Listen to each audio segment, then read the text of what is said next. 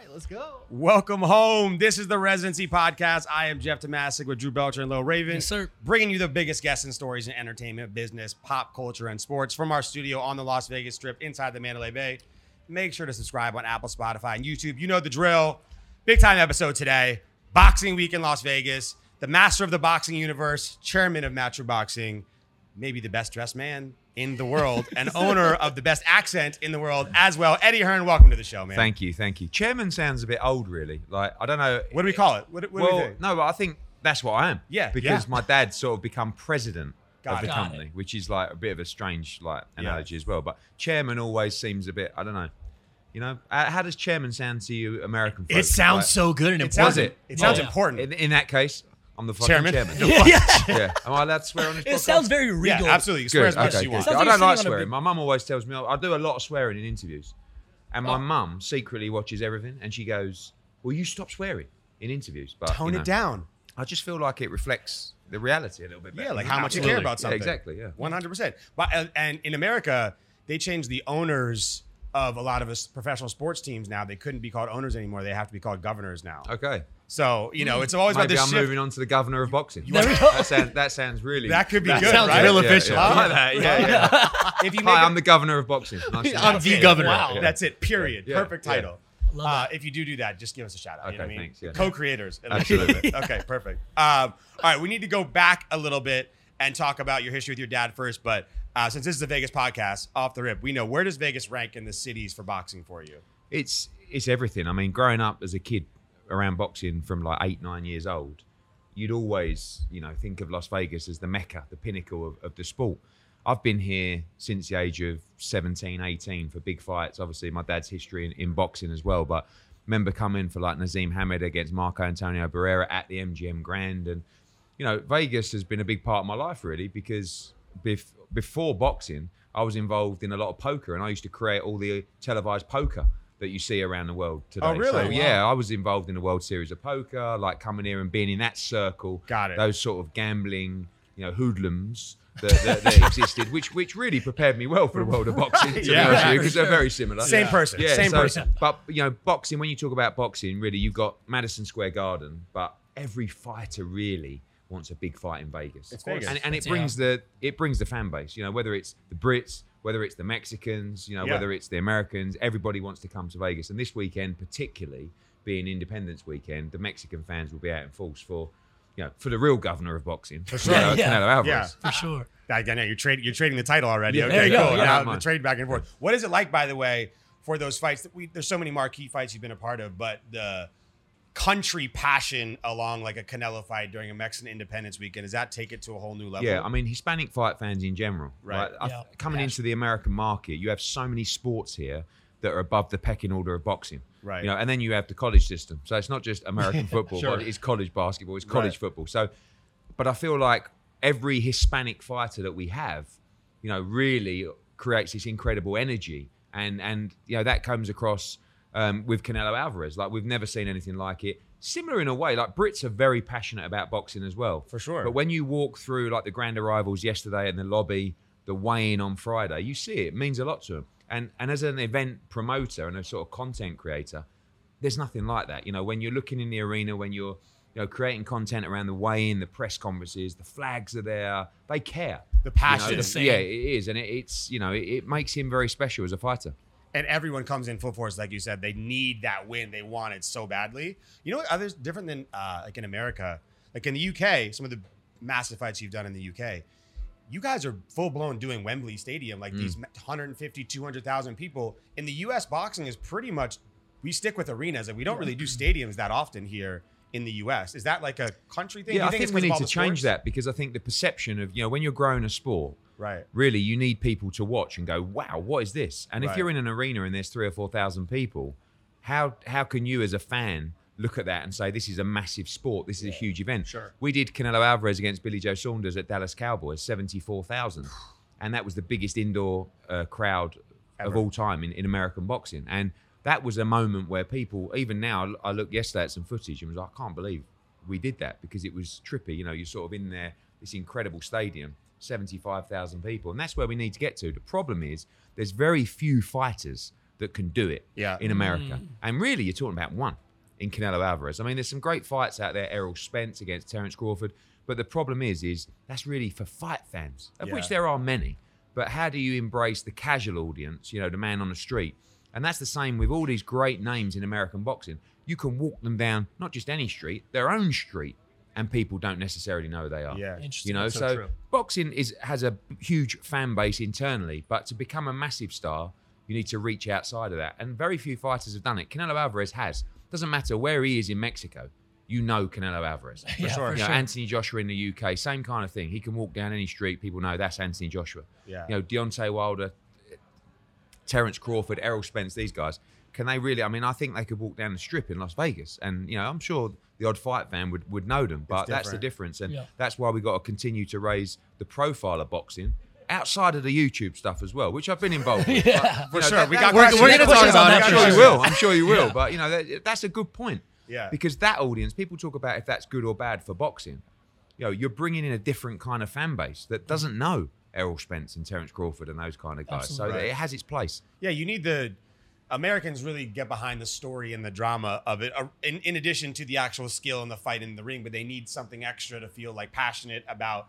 If there's no like country pride or anything else, right? They need to feel like there's something in there, like another a sto- another storyline, Mm. right? To get behind, because like you said, difference between 17,000, 18,000 people at T-Mobile Arena versus 60, 70,000 people at a Cowboy Stadium is insane, Mm. massive, right? You can do it. I mean, we could have done this fight with Gennady Golovkin and Canelo Yeah. at the new stadium.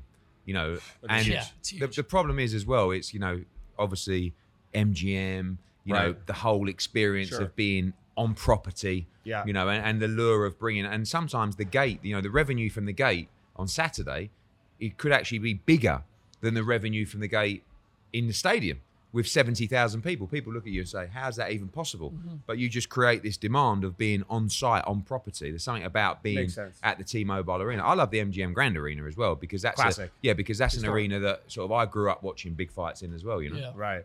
If there's so many iconic things, it'll grow, right? Like you, there's always Sure. the next generation of fighter, and we'll get to the YouTube stuff because we, I, we agree, right? A little, the new generation versus the old generation of how boxing is viewed. But for our listeners, a little bit of background on you so they can understand more, and something that I don't think a lot of people who are avid boxing fans know is that you own Matchroom with your dad. Mm. Um, can you give us a little bit of background on what it's like working with your dad? How yeah, that so he is? he's a Hall of Fame boxing promoter. So Right. he, you know, started promoting boxing um, about 35 years ago. I was like eight years old, and he became one of the biggest promoters in the UK.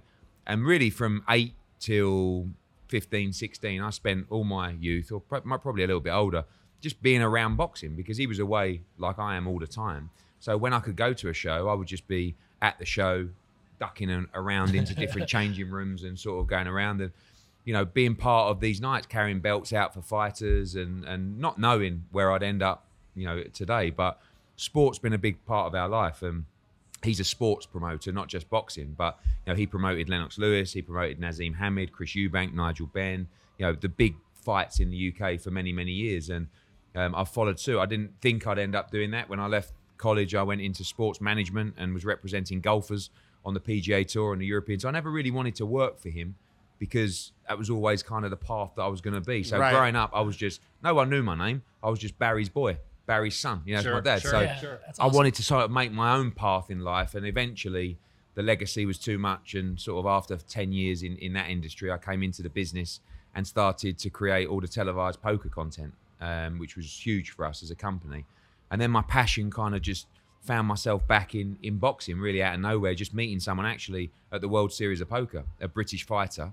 And I signed him, and, and we, we basically took over boxing in the UK. And through DAZN have taken that global, you know, with a big American deal, and now we're promoting in Australia, Mexico, Italy, Spain, all around the world. And we look at businesses like UFC, WWE. That's really where I want to get to within boxing because Right. it's too fragmented. Fans aren't getting the fights that they want because Mm. of different promoters, different broadcasters. You need to create an infrastructure for boxing that can make in-house fights. But to do that, you need a global stable of great fighters and great athletes. That's where the UFC is such a powerful brand, such Sure. an amazing business yeah. because ultimately they have control, you know, and they have the ability to say, you are fighting you.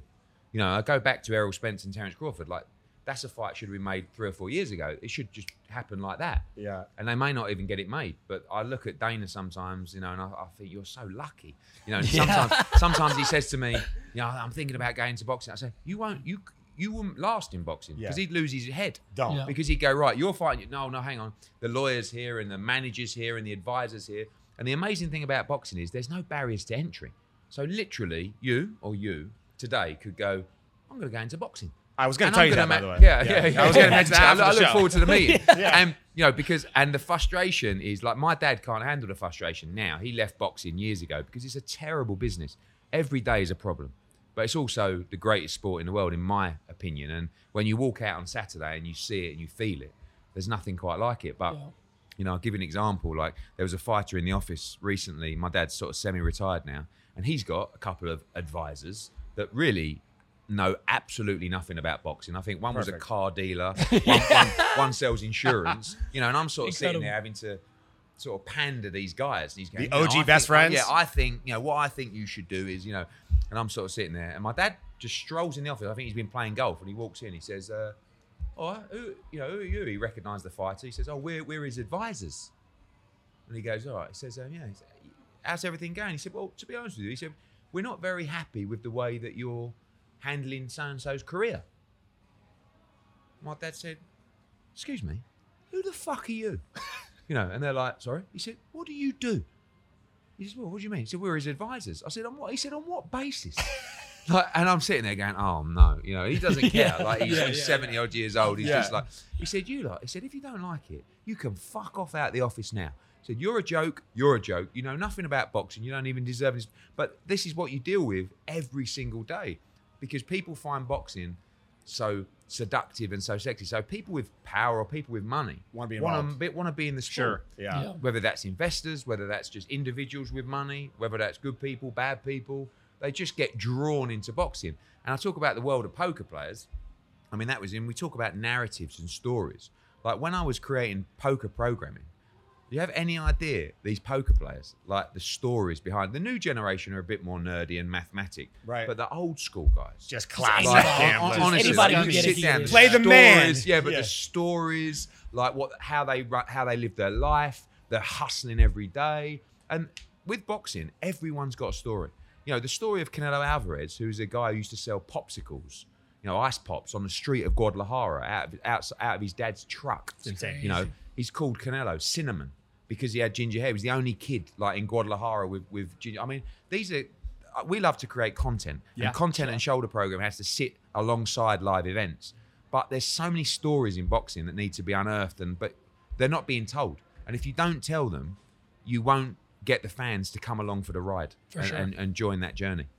I I think it, I mean I always thought the dynamic now of how, how you and your dad are versus now like the interesting part of that transition was there ever a moment where that transition really happened where like you said Barry's boy to the governor of yeah, it- boxing It, was yeah, it was it was probably a fight George Groves against um, Carl Froch where the first fight was controversial and there was so much drama and interest for the rematch that I decided to do it at Wembley in front of eighty thousand. right And I was, you know, he always let me do my own thing, but this was a time where I said to him, I think I can do this. You know, no one had done it before at Wembley.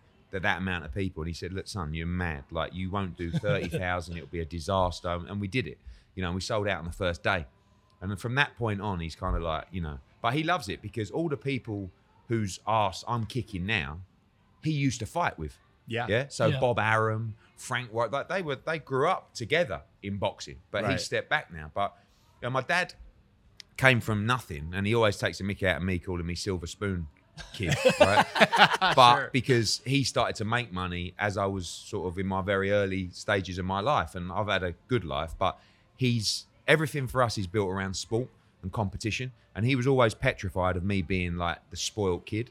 Fair so enough. he almost made me work harder for stuff 'Cause because he he, was so scared. And but everything's about sport for us. Like you should have seen when we were younger, when I was younger, playing sport with him in the garden. It was brutal. You know, like as a, I mean, I'm a parent. Like if my daughter's playing, taking penalty kicks at me, and I've saved three out of three, you let the next two in, don't you? Do you know what I mean? Yeah, That's course, not, of course. Not my Not dad. him. Of He's tipping them around the corner. you know, Get better. I know. Yeah. like, you'll get, you'll score when you deserve to score. I'm like, Exactly. okay, Jesus, you know. But that was our, you know, so we're very competitive, and that that sits across business as well. By the way, I we read a story that you and your dad actually physically got into Yeah. a boxing match one time. Well, that was the same thing. He said, "Look, when you're 18, he said, obviously you've, you know, you've grown up with, you know, with privileges, and I didn't, and I'm going to take you in a gym, and I'm going to give you a hiding, you know, and teach you about like coming from the streets versus coming from where you came from. So I was Right. like, okay. So I started having a few amateur fights at like 14 and 15, but when I got to 16, I was like six foot one, and like already I don't know like 70 kilos, and he was like, I think we do it now. At 16 rather than 18. I mean, I won't wait too long. You're I growing think- too yeah, fast? Yeah, yeah, exactly. That's what you get for being so tall. I don't want you And- too big. And I went in, and he like I'll never forget. Like the bell rang, and we had these little gloves on, and he just came out and his teeth grit. And when we tell this story, like some people, you know, if we if we're talking like in the financial sector and we're telling this story, these people are going. What the, like, and he's going, and I whacked him with a right hand round the head. he goes, and I've never hit someone so hard, and I was so proud because he didn't go down, you know. And, Oh, I, and I remember just looking through my guard, and he's like, you know, and I just got through like two or three rounds, and I just hit him to the body, and he, he went down, he couldn't get up, and he was so proud. You know, like I wouldn't tell anyone about that story if it was me. You know, Right, right, like, Literally the next day in the paper, like it was everywhere. Like you know, Hearn Senior, my son knocked me out in the gym, and he's like, and but but that's again, like wanted that's- that, Yeah, though. he Yeah, did. he he wanted did. that. He was like, that was that was him. After that moment, he was like, "You're all right. Yeah. You're, you're okay." You know? yeah. That's when the that's when the governor race really Exactly. began. Yeah, yeah, yeah. that's when the politicking for started. sure, for sure. That's amazing. dude. Yeah, as a dad, I guess I have a daughter, so I can't really say the same now. But if I had a son, right? You know, if you can take a punch and you can punch me back and knock me down, like there, the, the guard old- changes. It's old school parenting. Yeah, yeah, I, I, I have a son who's two years old, and I remember when I was maybe 15, on my way to high school, my father and I got into it, and you know, I was like, today's gonna be the day where I test his ass, Mm. Yeah. and he beat my ass. Yeah. he whooped my ass, and I hope because I know one day it's gonna come where that my son tests me, and I hope he whoops my ass. Yeah, the world's It'll be cha- the best The day. world's changed a lot now, For sure. Yeah, for and, sure. and- and when you end up having a fight with your son, you may end up doing ten years inside. sure, Yeah, yeah, yeah. for sure. in 2035. Absolutely. That's that's a life. There'll be 20,000 phones on you Yeah, yeah. immediately. Yeah. Uh, great content, though. You know what I mean? Maybe you get a couple followers out of it. I don't know. Who It's a new world. Um, that's amazing. So let's get some boxing stuff. Massive announcement, obviously, recently. Anthony Joshua, Tyson Fury confirmed. massive. Is this, I was reading, possibly the biggest person in boxing history, biggest person in UK history? Yeah, I mean, we've had a couple of those. He's boxed over in the Middle East um, Yeah. against Andy Ruiz, the rematch, and recently against Usyk. But this fight's kind of like the biggest British fight of all time, and may end up being the biggest fight in boxing. I mean, we we agreed terms on Friday. We've still got to sign the contract, and Got we've it. been in this spot before several times. They don't particularly like each other, but you know, this is a massive fight where you talk about a fight that sort of, like I said, it brings the casual audience together. This is a fight that brings the whole nation together. The Like, story, yeah. I actually Drama. don't know anyone in Britain that wouldn't be watching this fight. Like it, it's, it's that big. So um, it's amazing that Anthony Joshua, who's coming off two defeats to Alexander Usyk, is now in the biggest fight of his career. And I think that fighters need to recognise that and they need to see it. You know, because they're too afraid to lose the O. And that's Sure. again going back to the UFC. That's the same kind of thing where you can actually become a bigger star coming off a defeat. Canelo Alvarez is coming off a defeat to Dmitry Bivol Yep. Yeah. and he's fighting Gennady Golovkin for a lot of money Yeah. at the weekend in a trilogy, and no one's even really talking about the Bivol defeat. No, They're just yeah, saying, "Well, at all. this is going to be an epic fight." Right. So, you know, I think that sort of perception of a loss in boxing is going, but and Joshua's now has three losses, and Fury has none, just a draw, but. It sits as the biggest fight out there in boxing. Certain fighters, I think, can weather losses because of their storyline and the passion Yeah. behind them, I think, more than others. For, is this going to be like a Wembley 200,000? Yeah, Millennium Stadium. It looks like uh, Yeah. in Cardiff, which has a roof, which is amazing because it's like ninety thousand there. Yeah, and, yeah. Uh, they just they just did WWE there, which is another amazing business. You know, and sorry to sort of jump around, but I, I just I, I I just find it so fascinating that grown men debate who's going to win tonight in the WWE Always. Beforehand, yeah, right? yeah, Yeah. always. Yeah, when it's scripted. Yeah, yeah. I it's mean, fake, it- guys. It is amazing. I mean, as a kid, like I'm older than you guys, but like Hacksaw Jim Duggan, like Yeah. I'm looking at the Undertaker now, thinking he must be about seventy because I remember him when I was, you know, and and I loved WWE or WWF, what it was called at the time, and I just how good is this product that not kids, grown men Adults. are Yeah. saying, I think that guy is going to win tonight, and I, I it's like. You What- know, it's already And they're decided. crushed don't if you? it It's already decided. And it's massive. But this is what we're Massive. talking about. Think about this. That is we're talking about the skill, the difference between or the addition of skill and story to create Yeah. drama and tickets. The WWE, the skill we know there, everyone's athletes there, but the script has already been written, so it's really just about the story Yeah. that they're telling, the fake drama between the, the villain. It's amazing, unbelievable. amazing. And we've had a lot of WWE stars on the show. Yeah. And when we put the episode out, certain certain demographics are more opinionated than others. Mm. And WWE fans are wildly passionate Insane. and opinionated Ma- about the fighters. imagine, Obsessed. imagine if it was real.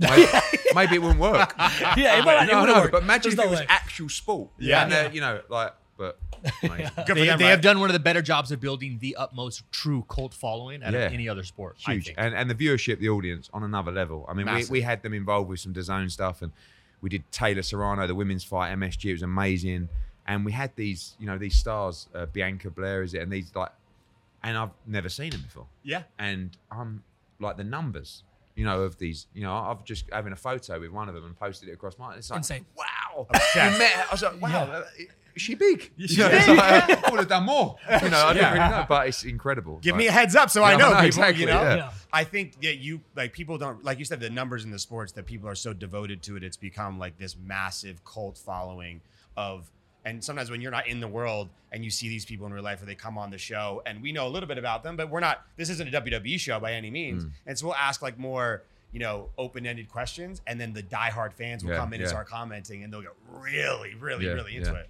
it's fun it's great to watch Mm. do you think there's a real possibility of a boxing a true boxing league coming to fruition one day Yeah, I- I like the think UFC? yeah. There's, there's people have tried. You know, PBC tried, but the problem is everything's in house. So unless you took a position and bought the industry and bought these different company and businesses, very hard to sort of bring it all together.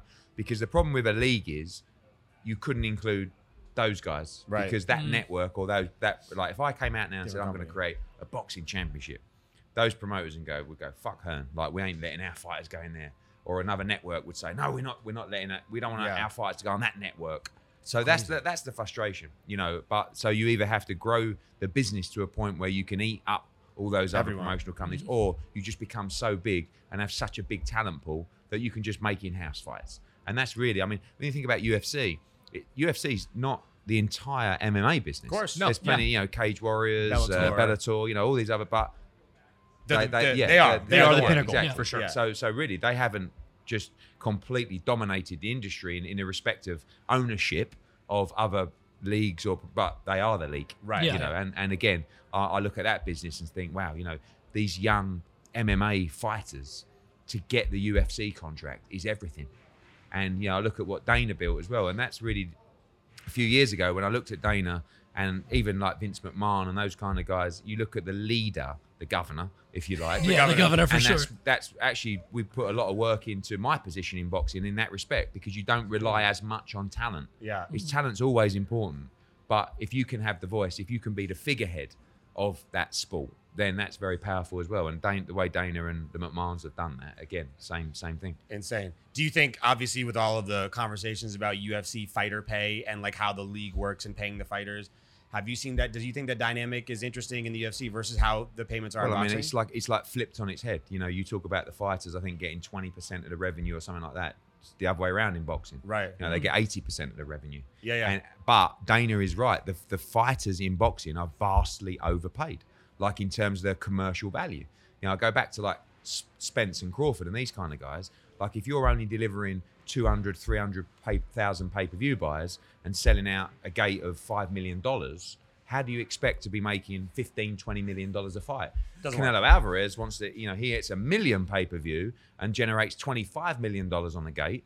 Different, you know, and, and you know, that's how a purse should be translated in terms of your commercial value. But it doesn't really happen in boxing because of that competitiveness between the promoters and the and the, the networks. Everyone's just competing and overpaying Right. fighters to win that race. Whereas Dana will just sit down and say, "This is your money," you know, and it's not. nego- Right, you're fighting him, and That's it's in your contract. What are you get? My contract's 10 fights. Here's your second exact- fight. Go fight. exact- Yeah, fight two, 50 grand. There you okay, go. good luck. And then, by the way, if it's fight the night, you get another 50 grand. Go. I mean, but, but that's a mate like that is, I'm so jealous. Yeah. you know, so jealous.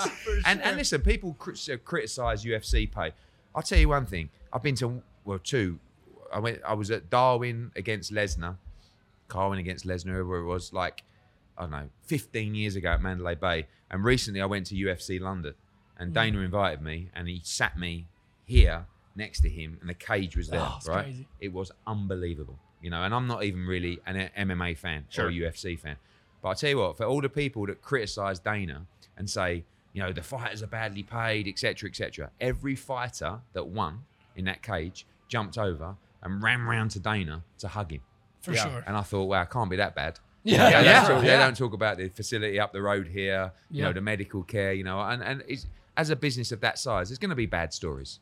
But I saw a guy like me who's very passionate about what he does, loves MMA, and you know, like I said, they all, you know, but but to have the power to to for those athletes to want and need to be a UFC contra- fighter, like to sign your UFC contract, Yeah. is everything. It's And either we that or we you don't- you don't we have have a little bit of that in boxing. Like if you sign with Matchroom, great, but that's another level. Sure, Yeah. sure. So I think uh, all the audience is always curious about financial questions that we have and how the structure of boxing really works because to this point there's no business model Mm. like this anywhere else in the world. When how, when a fight is created, what is the financial breakdown of the promoter, of Matchroom, and the fighters, and how does that actually work? it depends on the size of the fighter. Like if you're creating a show, you know, you'll you'll bring your revenue in. It's your TV revenue, your international TV, your sponsorship, your gate, and you basically map out from your P and L how much you want to pay fighters. Yeah. You know, when you get a bigger fighter like Canelo Alvarez or Anthony Joshua, the way we do it is we give them all the revenue.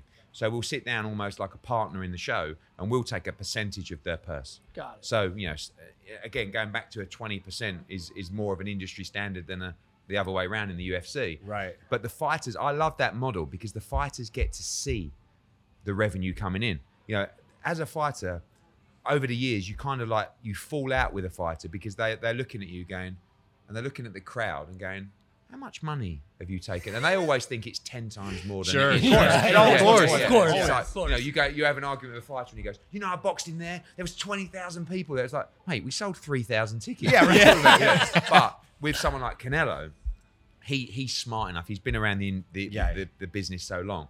And we will say, you know, we'll work together to say, look, here's the gate revenue, here's the broadcast revenue or the pay per view, the international TV, the sponsorship, and this is what we're going to spend on the opponent, the undercard, the costs, which are now spiraling out of control globally, flights, hotels, everything. What I mean, and he will say, we agree with that P and L, and you know, I will I will receive the, the profit of effectively that show. And Eddie, you will work for me, and you take your percentage from that. The difference now versus the old school promoter is these guys are all my bosses, right? Like Canelo Alvarez, I Mm. Got work it. for Canelo Alvarez, but Got by the way, I also work for the kid on the undercard who's in a six round fight for his debut. That's my boss.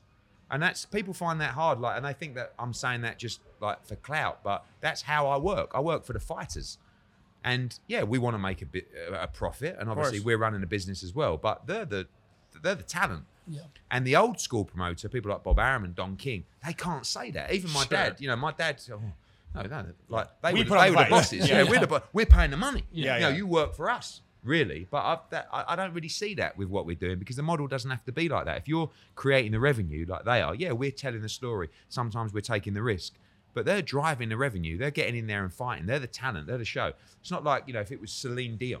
You know, you're not got some guy going, yeah, you Celine, you work for me. And Yeah, he's like the promoter. He's Yeah. going, are you joking? I'm going out there singing. They're all here to see me. Yeah, But right. What, you're Thank you. telling me you're the boss Yeah. just because because you're putting a show on Yeah. behind the scenes. So, you know, we, we run a very profitable business, but they're the talent. They're, they are the bosses, in my opinion. And, and again, that's something that's very different to the, the UFC.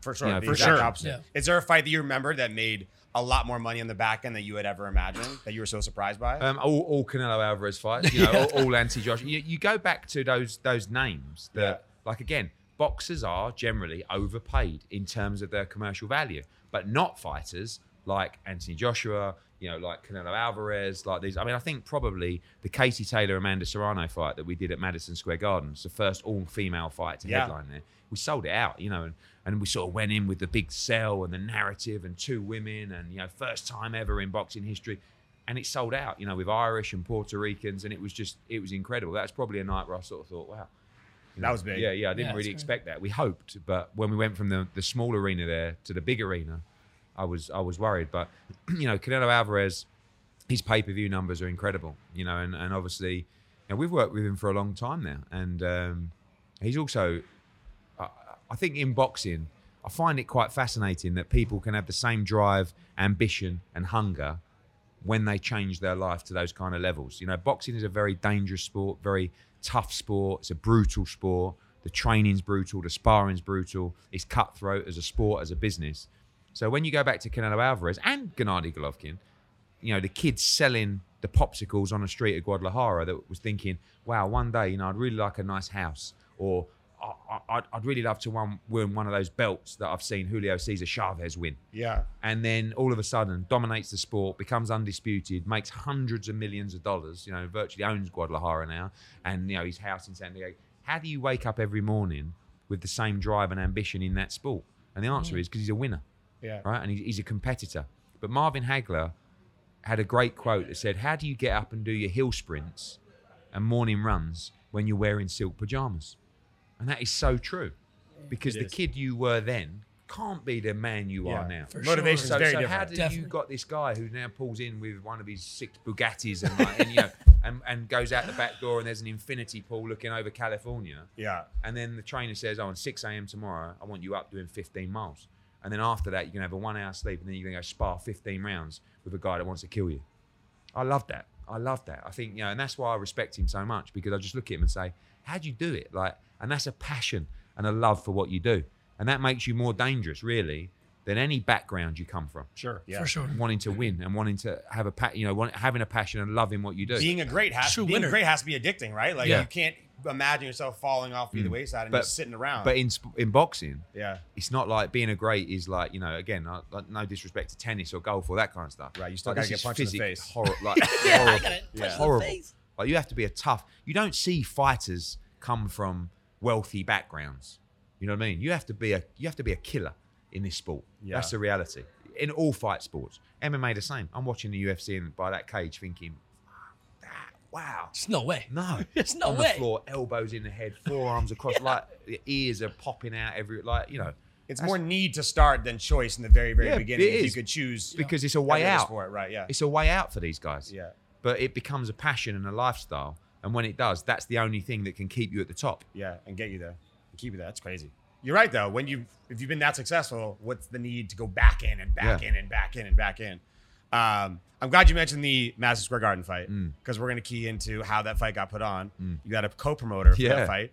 Um, so working with Jake Paul as a promoter, how was that experience like on the promotion side? Um, I mean, really, like you're using each other. You know, he's using us because it's an opportunity for his fighter to come in and you know fight our fighter, who is Katie Taylor, come into the zone, you know, make his fighter a lot of money, and we're using him.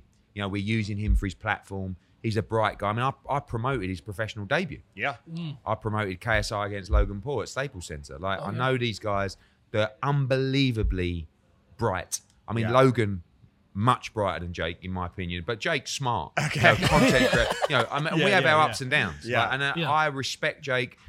I actually respect him in a boxing sense as well. But I, you know, we fell out because I just I, I told him he was average. yeah, sure. Like, and that's that's actually actually a compliment. Like to be an average fighter coming back, you know, again, coming to this kid who's 26, 27, decides to go into boxing, but he's just got people around him now that are blowing so much smoke that he's like. We had a conversation where he's actually telling me he's going to beat Canelo Alvarez, and I'm looking around for cameras. I'm thinking, am I mic'd up here? Is this G- is this GQ again? exactly. Is Yeah, this. GQ And he's like, no, I'm, te- I'm telling you. And I'm like, what? And he's like, I'm going to be world champion.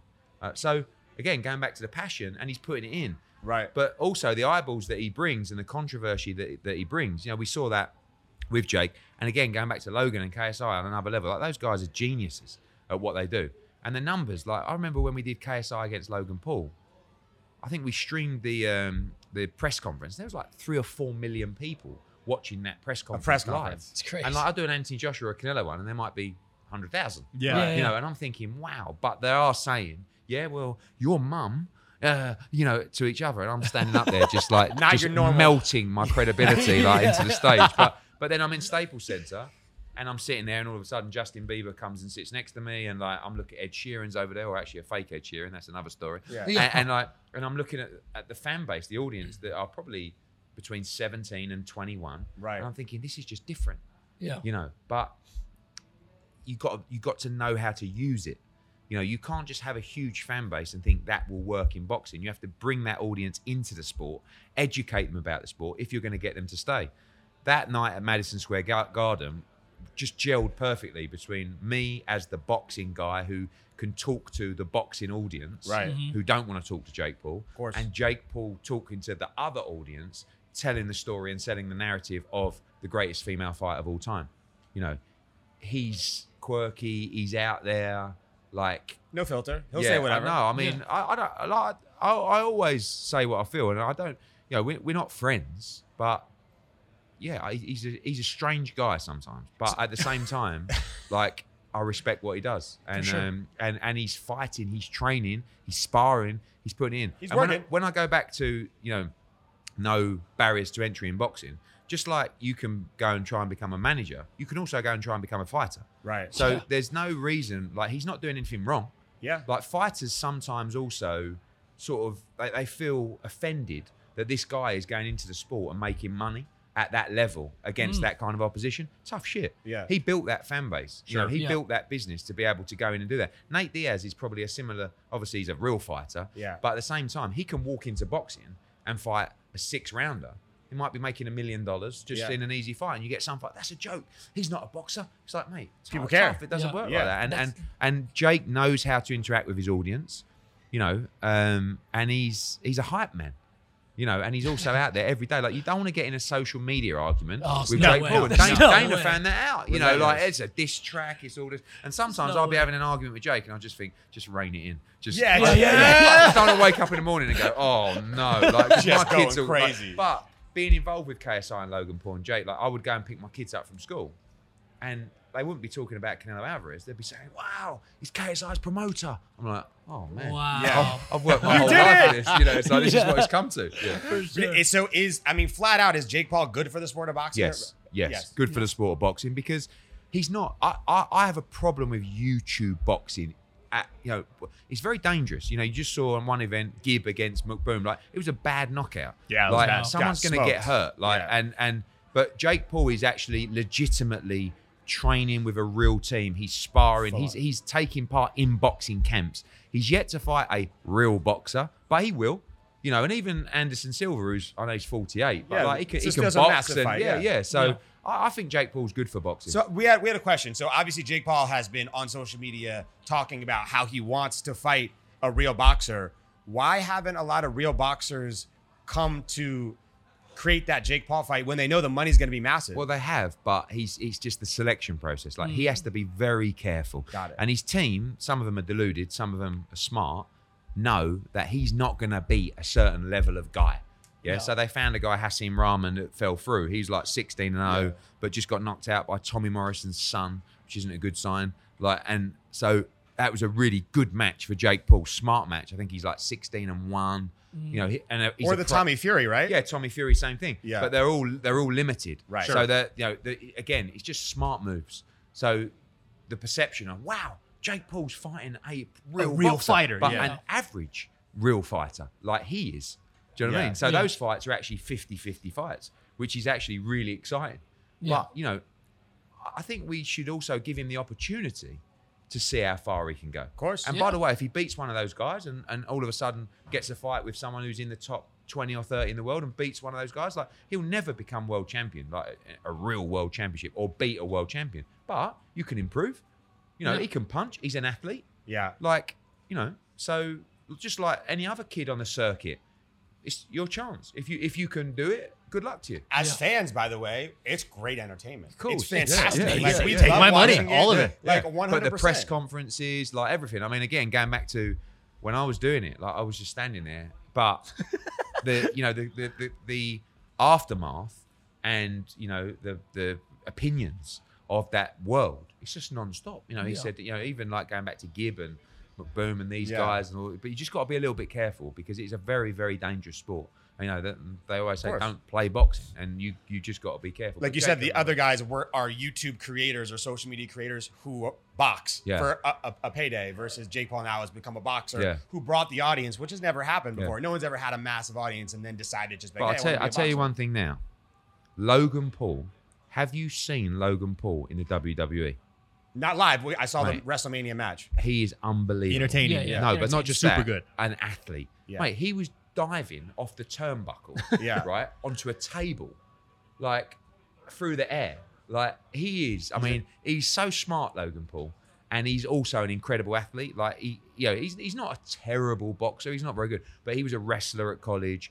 Like honestly, watch Jake, watch Logan Paul in the WWE. He's he's got such a massive future in that. And it, again, when you think about someone that has that kind of fan base and that kind of following that can go into boxing or this time go into WWE. WrestleMania. Yeah. Like he is, Yeah. he's golden to Yeah. the WWE. Yeah. Again, as big as they are, just a different kind of voice, a different kind of audience, He's perfect. and he's he's an incredible athlete, Logan Paul. It gives them a, a sense of being real too, right? Yeah. Because they've seen this guy and they, they have this guy at their disposal. and They watch his whole life. He steps in that ring. He's like, oh, that's re- he's a real guy. That's Yeah. a real thing And going you on. You either hate him or love him, and you want to see him win, or you want to see him lose, one or the other. Yeah. And they'll script it both but, ways. but again, Yeah, sometimes sure. you get a celebrity in WWE that just turns up Yeah. and like punches someone. Sure. Like, Yeah. This honestly, He went all out. unbelievable. That's awesome. And how about the fact that he just whipped up a fight against Floyd Mayweather? I know, and apparently, he's still saying he never got paid. Yeah. he's still Yeah. waiting for his money. Just I think, yeah, yeah, right? yeah. Another issue, probably, I'm assuming, with boxing in general. Absolutely. Right? Uh, actually, that is a question that we have. Like, what is the most difficult thing when putting on a fight? Is it dealing with the fighters, the managers, the lawyers? It's just that at any given moment, something can go wrong. Yeah. You know, a fighter can get injured, a fighter can get sick, a fighter Yeah. can fail a drugs test, a fighter can have an argument with a lawyer. You know, it, it's literally every day is a drama in boxing, and it, it you see people. You know, I'm 43. I've been in boxing for 13 years. I look at people like Bob Arum, Don King. Like these people have lived a life of bitterness because of boxing. Now they still love it, and it, it you know it's the thing that drives them. But every day is a problem, and you have to ask yourself: Do you want to live your life like that? So I'm looking at it and going, How many more years do you actually want to do this? And the answer is, I want to fucking win. So I'm not letting these motherfuckers Yeah. win. Yeah. So if I have to do it to 103, I'll be here probably. But you do have to ask yourself, at what point? You know, you imagine waking up every day and you're like, Morning, morning. Oh, it's putting out fire. There It's. Like, you go and WhatsApp, he's out, he's had an argument, someone's abusing you, you're on social media, the fans are going crazy. Like it's just you live in like a, a bubble world of this sport. So I've had times where fights have fallen through on the day. Oh. You know, and you like literally you could have all this work goes into Canelo Alvarez against Triple G. He finishes the weigh-in. And when fighters are making weight, you know, you know that it's, it's tough. Yeah. They go out, they have food, they wake up in the morning, they're throwing up everywhere. Yeah. They can't, Can't do it. And you're sitting there going, You know, to. and then you have to go to the zone and say, guys, I'm really sorry about this. We've got a little problem. What's the problem? The fight's off. What, tonight? Yeah, tonight. You know, you've sold the whole, you've spent a couple of million in costs.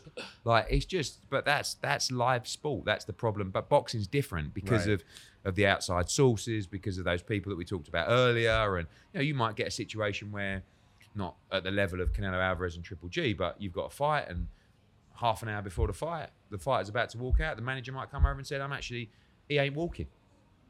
We want another hundred grand." Oh, wow. Even after things signed and stuff too. yeah, because yeah, another but like this is isolated incidents, but this Yeah. is very, you know, it's not uncommon that someone's trying to shaft you or someone's trying to you know make money on the side or whatever it is you know, and, and you hear stories about even promoters going into change rooms making fighters sign contracts before they ring walk and stuff like that, you know, and and it's just it's a, you know it's it's it's a cutthroat business. a lot It of really hands in the pot everywhere. Yeah, I mean, Yeah. and that's historical. Yeah. You know, that's never changed. It's it's become more professional now, and we're trying to change that that image of the sport. But in reality, everyone's trying to make money Yeah. off everyone. yeah. And Is there? uh, Do you feel like you argue the most over, or not argue? I'm saying when you're when your negotiations is like, is weight the biggest problem? Is money the biggest problem, or is it normally just there's just a little bit of It's generally it, ego, like ego. go. weight. I mean, I've made fights before where fights have fallen through because this guy wants to go first on the poster. A side, B Yeah, side. yeah. And I'm like, like it's 50-50 split. But he's like, I'll do the fight, but I'm going first on the poster. Right. And I'm like, okay, let me just go and talk to the other guy. That's not a problem. Go and sit down and go, listen, you're about to make a few million, but he wants to go first on the poster. No fucking way. I'm like, what? No, does it matter? You know, you can you can walk second. You know, how about that as a compromise? No, I want to be first on the poster. On the And you're just sitting there going, Give, I, I give up. Give up. You know, but that that is like, and sometimes the broadcasters don't understand that. The fans don't understand that. You're like the bad guy because you haven't managed to put it together. But sometimes, you know, the the reality is wait. You know, who walks first, who's got what changing room, how many tickets they get. Like these are this is the menial stuff that that is very frustrating about boxing. Yeah. Uh, last question we got for you: the greatest Eddie Hearn fights you ever put on. What are some of your like top three? Okay, so Anthony Joshua against Vladimir Klitschko at Yeah. Wembley, ninety thousand. Uh, that was incredible. Um, there's a fighter called Tony Bellew, right? He's in Creed.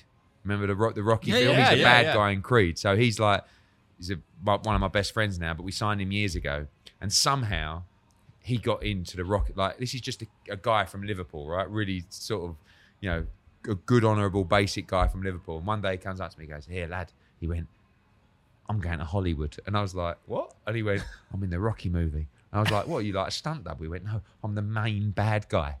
right? So he, he ended up becoming like the main bad guy in Creed. And after that fight, we took him to Everton Football Club and we did a, he fought for the WBC world title and won. Yeah. And, and we called the show the real life Rocky story. And it was like, it was just such an emotional awesome. night. So there's that one. And then probably Canelo Alvarez, Billy Joe Saunders at, at the Dallas Cowboys Stadium, you know, with. Jerry Jones and like, Yeah. I'm sort of there as a Brit, sort of thinking, what's going on? Like, Hey Jerry, how are you? Oh, You know, that's you're good. That's yeah, I a know, good American yeah. accent. Hey, uh, you know, you, You have a guys, cowboy hat you guys, on? like the one thing that I struggle with so much over here, and w- the reason that American promoters hate me so much, is we're full of sarcasm, Brits, right? And you guys don't get it. Like in the Yeah. same way, or you, or better, no, well, actually more respectful. You don't find it very funny, Right, right? sure. So I'm like speaking like there's a guy called um, Leonard Ellerbe who's Floyd Mayweather's yeah, yeah, guy. sure, yeah, of I know. And he hates me. Like I'm like, but I'm like winding him up all the time. So I'll say to him like, they were saying to me, why don't you fight Leonard Ellerbe in one of these like you know YouTube style fights? and I'm like, yeah. I said, look, at the end of the day, I said 95 five split.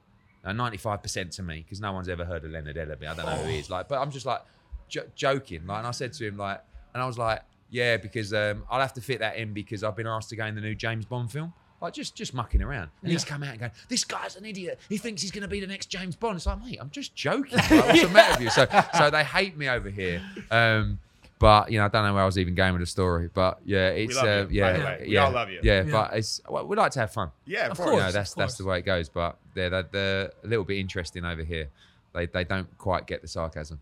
Well, Yeah. we'll we'll bring it up for you. You know Thank what I'm saying? you, We'll thank try the you, best. And by you. the way, James Bond of boxing, governor of boxing. Yeah. You got a whole lot of nicknames. The James going. Bond We one is want hot. it. yeah, yeah. We want it, absolutely.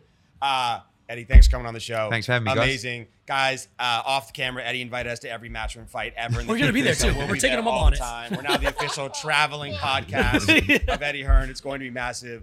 Canelo fight this weekend. Anthony Joshua coming up. Anything else Matchroom is doing that we need to know about? Oh yeah, I mean sports all around the world. Yeah. But particularly, let me tell you about one sport Yep. that Matchroom are involved with, and I think you, my friend, will be perfect with that shirt. I'm ready. Darts. Darts. Darts? Mate, I'm telling you now, right? You guys have no idea. Darts in the UK is second only to Premier League football in terms of audience, in terms of numbers. It is the best night out you will ever experience. We just did the US uh, darts event at Madison Square Garden. It was sold out. It is absolutely wild. So when we do our next US darts event, you guys are coming. We're coming. And you will you, you will not believe what you're about to Darts? Do you know? Do you know they just opened a dart spot open in Vegas? It's called Yeah. Flight Club. Yeah, yeah but that's, It's a that's, darts that's global. That place. There's Yeah. a lot of them in London. Yeah, they Yeah. do. I'm telling you I now, wanna go to a darts, darts darts is mega. Guys, Mega. we're, We're going. I. We're But you know what now? It's because when you talk about narrative and storyline, like the the Brits, you've got these guys sort of walking out. He used to be like a builder. Now he's making like five million a year playing darts in front of fifteen thousand in the crowd. You know. And like, but the fans love it. They're looking at this guy, and everyone's got like a walk-on song, and everyone's like in there. It's a massive drinking culture. So you go, and it's like a giant pub. You're not really even watching the darts. You can't even see the dartboard. You're in a 15, and there's big screens everywhere, and all of a sudden you'll just hear you know, the, the MC go, yes, because he's got, yeah, and everyone just stands up like with their beer and downs their beer. I'm telling you, it is crazy. We're, we're perfect for that, to be honest. the- Let's yeah, go. The Bullseye Boys will be our Yeah, darts yeah, yeah, podcast yeah. Coming it. out very soon. Let's do it. Uh, Eddie, thanks again for Thanks, coming on the show. This was awesome, guys. We'll see you next week. Later. Thanks. Week later. Next week later. Next week.